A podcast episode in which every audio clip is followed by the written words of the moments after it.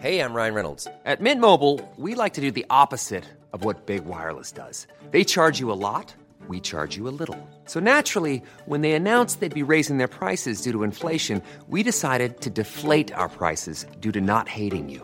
That's right. We're cutting the price of Mint Unlimited from $30 a month to just $15 a month. Give it a try at mintmobile.com slash switch. $45 upfront for three months plus taxes and fees. Promo rate for new customers for limited time. Unlimited more than 40 gigabytes per month. Slows. Full terms at mintmobile.com.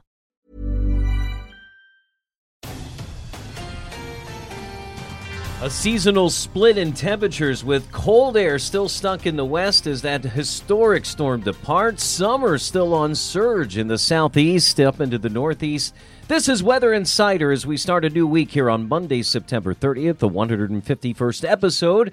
I'm Dean DeVore along with our friend Bernie Rayno here from the AccuWeather Global headquarters where what a historic event. We we talked about it going into the weekend, how it would be, and it certainly came to fruition. With uh, a lot of snow, in fact, record amounts of snow in some places up in the northwest, including Great Falls. What, 19 inches? Or 19 so? inches, which now makes September their snowiest September on record, uh, beating 1934 and the 30s. Uh, you want to talk about extreme weather, and I, I say this all the time.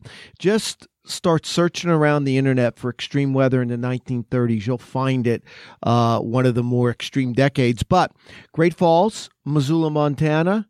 Um, the mountains in West um, Montana, Right. There was Wallop. four to five feet in Right. some of the highest peaks, but the snow extended to lower elevations Right. like Spokane. We talked Yep. about that. Spokane, Washington, three inches. on the western side of the Rockies, and then farther east along the plains, I think There uh, was the- some the snow as well. Plains, yeah, got uh, hit with some stuff. too. Calgary uh, had a foot of snow or 30 centimeters if you do the calculation, to metric. So it was quite a storm. And, you know, the other storm, the other uh, big story there is how chilly it was over the weekend. You know, I was watching some football games. Uh, I think it was uh, University of Utah versus Washington State. I did see that. uh, yeah. where they had some lightning near. They never stopped the game, but the broadcast took their locked their cameras down. Uh, so there was some heavy rain with this system, and you know the pattern, Dean. And I know this is going to sound funny. It looks very fall like to me mm-hmm. because it's an extreme weather pattern. It is. It is definitely extremes with the amplitudes of the very cold air that's still trying to push down to the west and then the warmer that's kind of surging to the east. There's going to be some give and take on Yeah. that because eventually that chilly air is going to get to the northeast. We're going to talk about some big swings that are coming up here across the lower 48. Let, let's talk about the northeast. Kind of a, in the northeast, New York up to Boston, kind of a typical last day of September with temperatures in the 60s, low 70s. But you're going to get another surge of warmth is New York City going to hit 90 on Wednesday? It's quite possible. Probably will because the winds will get out of the west. Uh, enough that it won't be out. If it goes out of the south, that's always tough. But boy, looks to me west southwest, and what I'm seeing in the southern plains states, Indianapolis is going to hit the lower 90s. Uh, well, will be in the 90s for a time Monday afternoon and Monday evening. So that's the kind of warmth, and it's not only that; it's high humidity. It's really a true taste of of early to mid August with this. So, with that and this change, are we going to expect some severe weather or strong storms or some heavy rain in the areas that are going to start transitioning back and Yeah, forth? central. between- I think so. in Yeah, the Central Plain states, uh, beginning Monday night and lasting in the Wednesday, somewhere between Minneapolis and Chicago, down toward Des Moines, maybe Kansas City, Detroit, southwestern too? Kansas. I think Detroit. I think initially it stays to the north and there, west, but then but eventually swing it, there. it swings in there Wednesday night. But I think by that time the front's moving. Right. Now the front is going to be really slow. And what's also, when you see this happen this time of the year, now all of a sudden uh, tropical systems off the off the coast of Mexico, Mm-hmm. instead of these systems going out to sea, because you have these big dips in the jet stream in the western United States, that moisture starts getting drawn north. So NARDA, which is a uh, tropical depression close to a tropical storm, that moisture gets involved. And that's why I think there's going to be some flooding. Eastern New Mexico, southwest Kansas, somewhere in that Kansas City, Des Moines, Green Bay, Madison area, Monday night into Wednesday. There'll be pockets of severe weather, but I do think there's going to be a big area of rain in there and some flash flooding. All right, so that's uh, we've got the chilly air that we talked about in the northwest that's moving into the northern plains, kind of that access where it's going to be very stormy with heavy downpours, as uh, Bernie just talked about, middle of the country. Uh, this is all part of a change that when we get to the end of the week, it's a big pattern change where this dip in the jet stream goes to the eastern side of the country and we start warming it up again out west. So just how chilly is it going to be when we get to this uh, dip in the jet stream for the weekend. A place is going to get to fall finally. Well, right? I think so. And, you know, the other problem with that, it's just not a cold front and it swings through. It looks like you talked about a dip, big dip in the jet stream.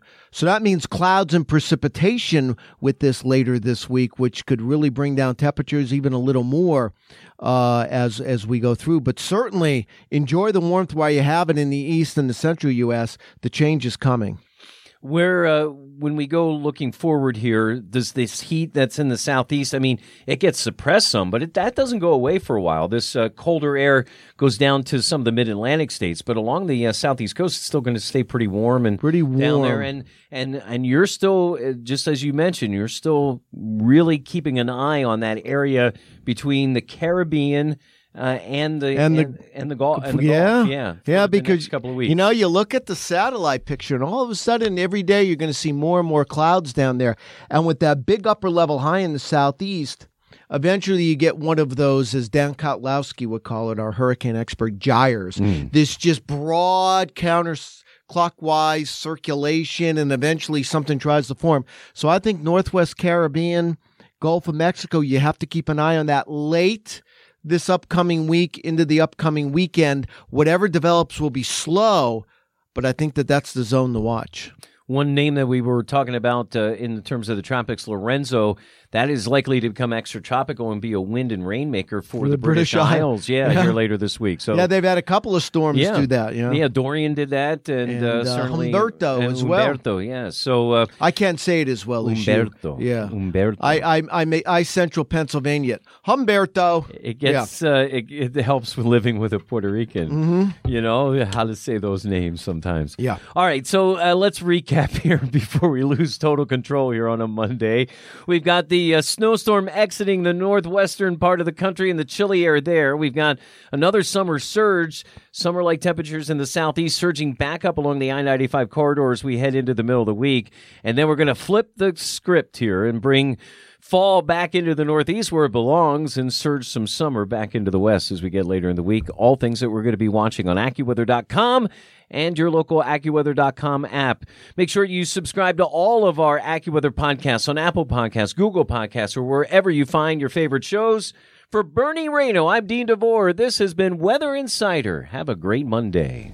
Thank you for listening to today's edition of Weather Insider. If you enjoyed this AccuWeather podcast, check out our other shows, including Everything Under the Sun, released every single Thursday, the AccuWeather Daily, and our latest podcast, Field Conditions, giving you the inside information of how weather can affect your fantasy picks. They're all available on Apple Podcasts, Google Podcasts, or wherever you find your favorite shows.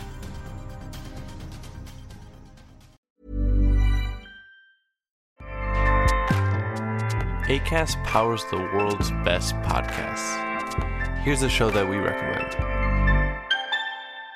The Real Housewives is a guilty pleasure for most, but if you're looking to not feel guilty about that pleasure, tune in to Everything Iconic with me, Danny Pellegrino, where I break down all the messy moments and behind the scenes antics of Bravo's popular franchise. And on Everything Iconic, I also interview celebrity guests like Kelly Ripa, Keke Palmer, Drew Barrymore, Cameron Diaz, and more about their guilty pleasures, their past work, and so much more. So if you're pop culture obsessed and find yourself watching way too much reality TV like me, tune in to Everything Iconic with Danny Pellegrino wherever you listen to podcasts. ACAST helps creators launch, grow, and monetize their podcasts everywhere. ACAST.com.